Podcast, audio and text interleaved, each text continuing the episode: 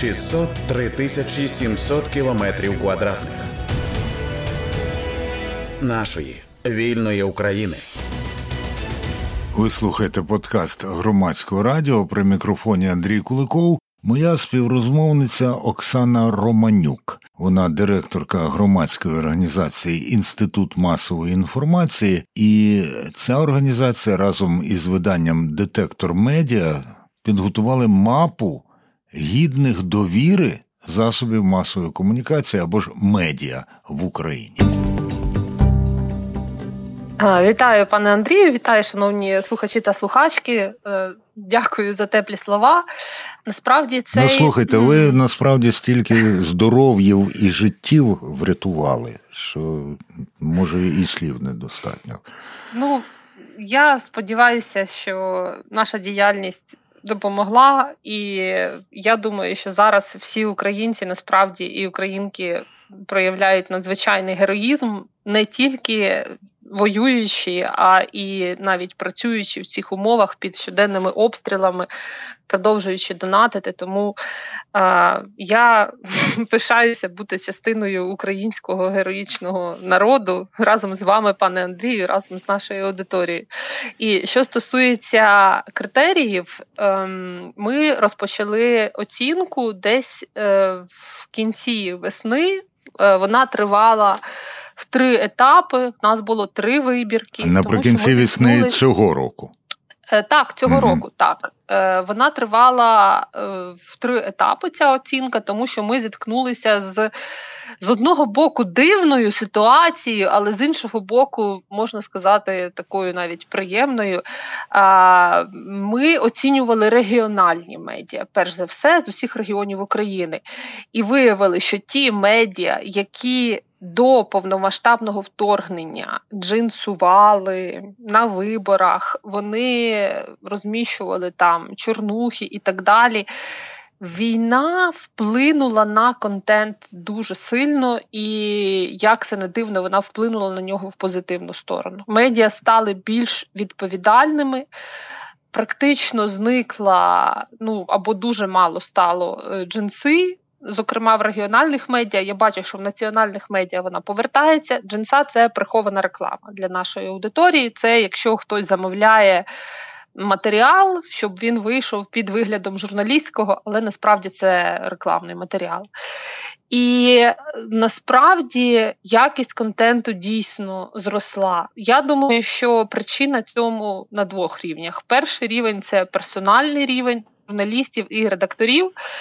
Я бачу, що журналісти, редактори, зокрема в регіонах, вони почали відповідальніше ставитися і, ну, можна сказати, з'явився компонент якоїсь там місії в діяльності, що ми повинні інформувати суспільство, ми повинні інформувати його і про безпекові заходи, і про важливі події на місцевому рівні, там для донатів там якусь інформацію розміщувати, інформацію про е, військові дії, якісь розміщувати.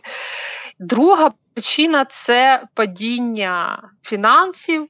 І перекриття фінансових потоків, яке ну рекламний ринок в Зокрема, в сфері онлайн-медіа минулого року впав на 92%. Зараз він відновився, але не в повній мірі. Бракує десь 30-40% в середньому е, для того, щоб медіа виживало і мало 100% фінансування.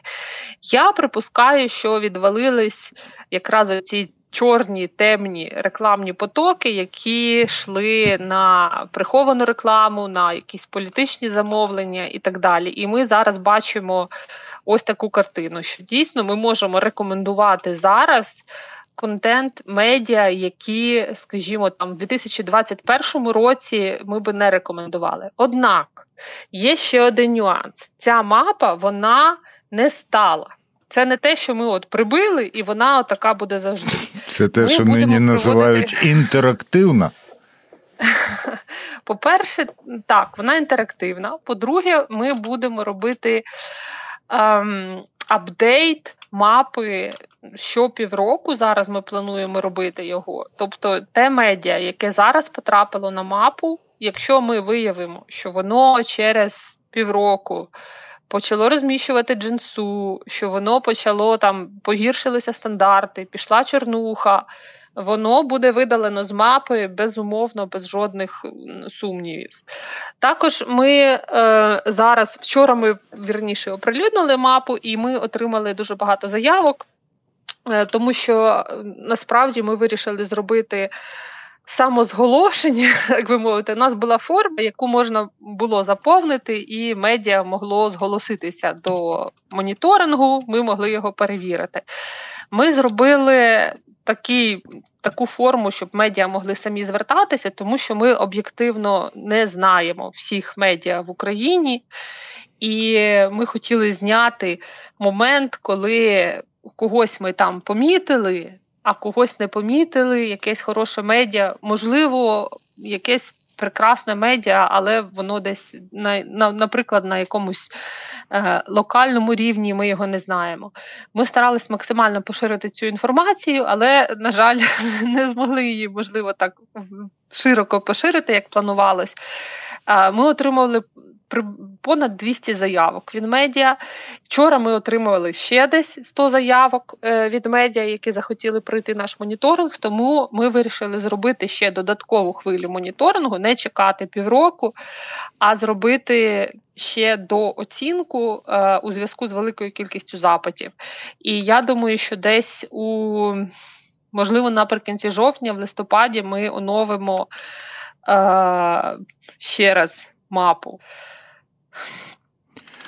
Тут я е, дивлюся матеріали, пов'язані з цим, е, публікації в інших засобах масової комунікації, і бачу, що люди насправді радіють, коли радіють, тому що вони в цій мапі опинилися.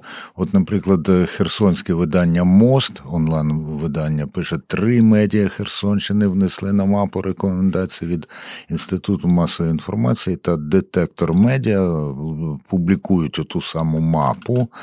От, щоправда, там трошки у них не збігається, тому що насправді я бачу чотири. Самі ж пишуть три інтернет-видання і одне телебачення, а в заголовок чомусь виносять. Е, три. Можливо, це пов'язано з тим, що одне з телебачень, верніше, телебачення Можливо, це телебачення, телеканал Суспільне Херсон. А от це ж філія е, загальнонаціонального медіа. Наскільки вони підпадають під визначення регіонального. Це серйозне запитання до Оксани Романюк, тому що у нас і в законодавстві, і в практиці тут буває плутанина. Ну насправді це окремий телеканал. Ви ж знаєте, що Суспільне це не один канал, це 24 різних е, телеканали. Це просто так можливо в суспільстві побутує така думка, що це один просто телеканал.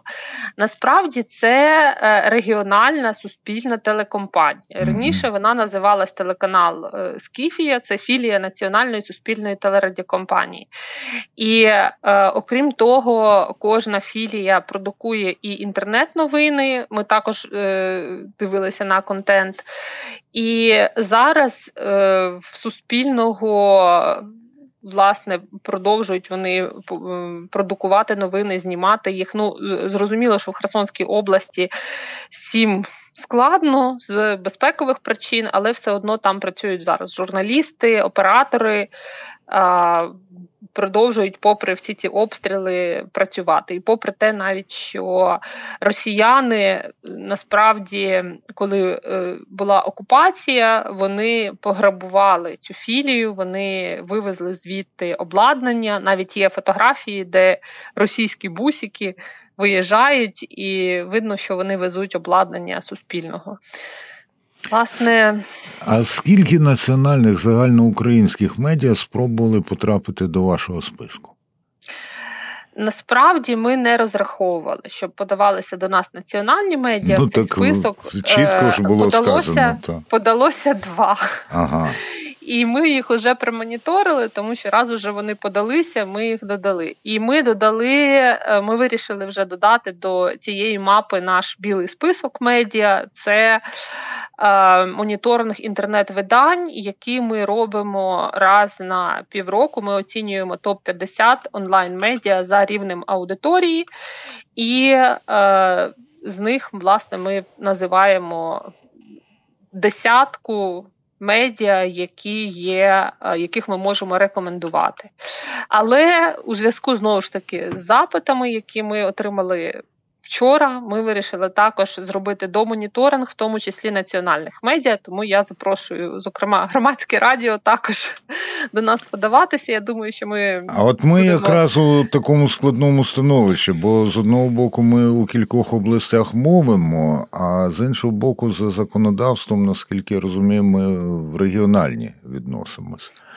Так що, ну, подивимось, подивимось. Я, На я жаль, за. да, на мапі в нас немає. Е, рубрики Національне медіа, mm-hmm. тому ми лінкували національні медіа на Київ. Mm-hmm. Хоча, власне, я би хотіла, щоб в нас були там присутні якісь київські місцеві чи обласні медіа.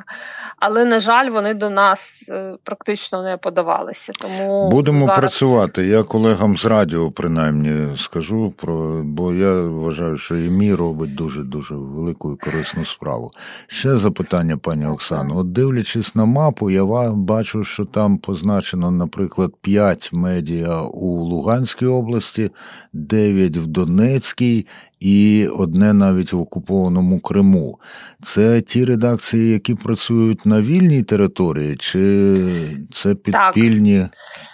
В нашому опитуванні ми розділили два моменти. Перший момент це де фізично знаходиться редакція, і другий момент це для якої аудиторії ця редакція мовить. І на цій мапі ви можете бачити саме для якої аудиторії редакція мовить. Це не означає, що редакція знаходиться фізично.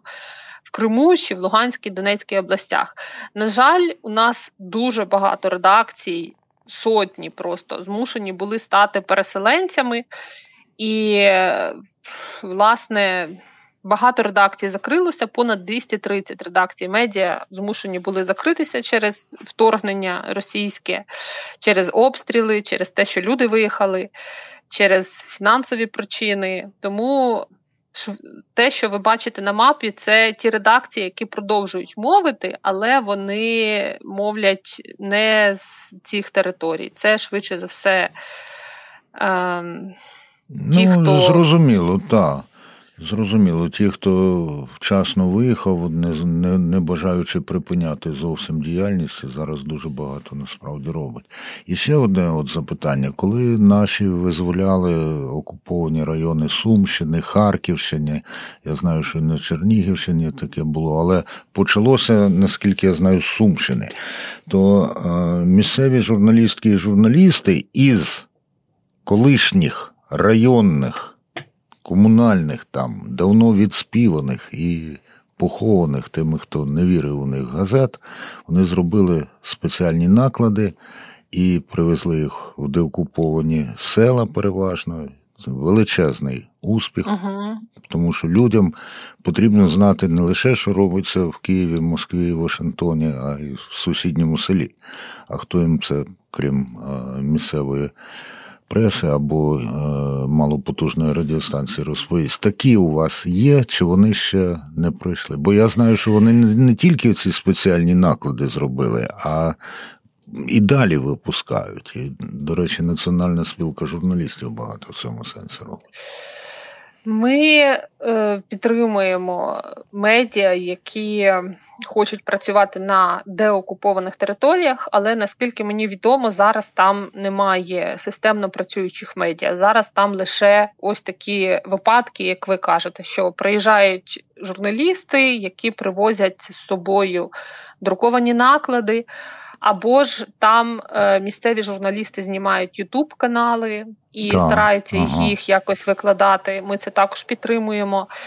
І е, пропонуємо таким медіа, в тому числі фінансову допомогу, допомогу з обладнанням, як ми можемо цьому сприяти, тому що на деокупованих територіях є дві ключових проблеми. По-перше, це те, що люди знаходились під тиском під впливом жахливої російської пропаганди, агресивної пропаганди, там, де росіяни їм розказували, що Київ давно взяли, що там кинули атомну бомбу, що про вас забули, вас кинули і так далі.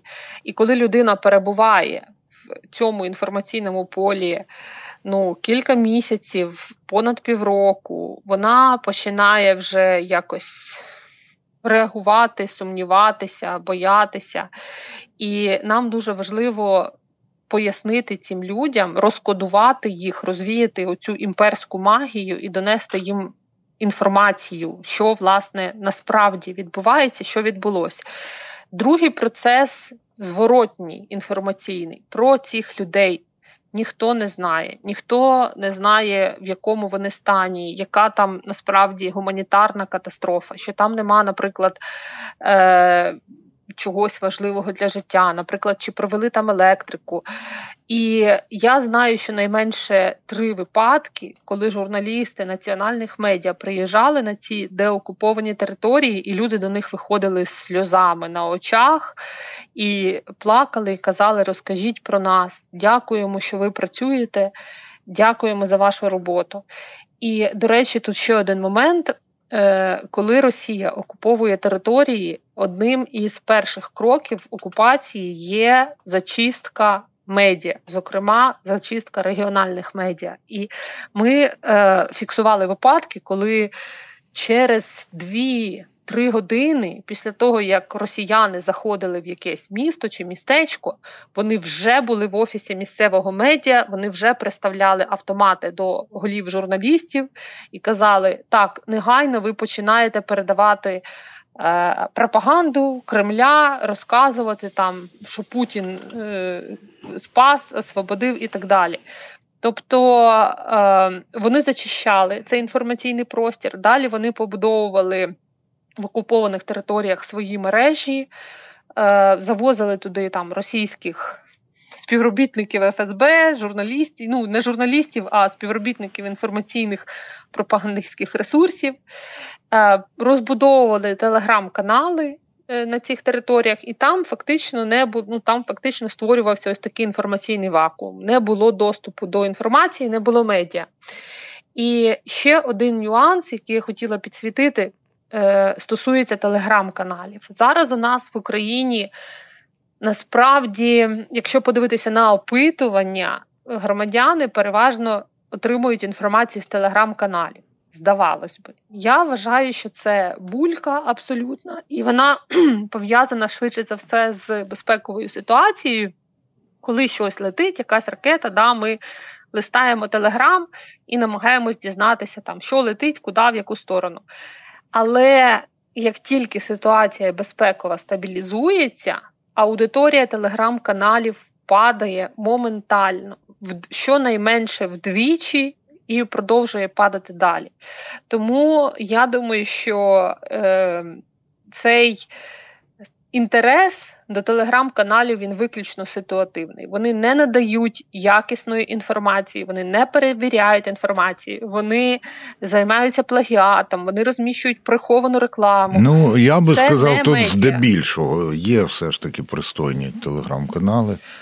Ну, якщо вони прозорі, якщо їх ведуть, скажімо, там професійні журналісти, можна тоді сказати, що це пристойні телеграм-канали. Але якщо подивитись на топ телеграм-каналів, які зараз у нас в медійному просторі, то це просто ну, це не ресурси інформації, це швидше ресурси дезінформації. Я не можу їх рекомендувати, але е, я сподіваюся, що ця мапа, яка містить перелік регіональних медіа, вона допоможе. Ем, громадянам шукати якісну інформацію про події в їхньому регіоні. Нехай ця інформація не буде такою оперативною і швидкою, як в телеграм-каналі, але вона буде перевіреною.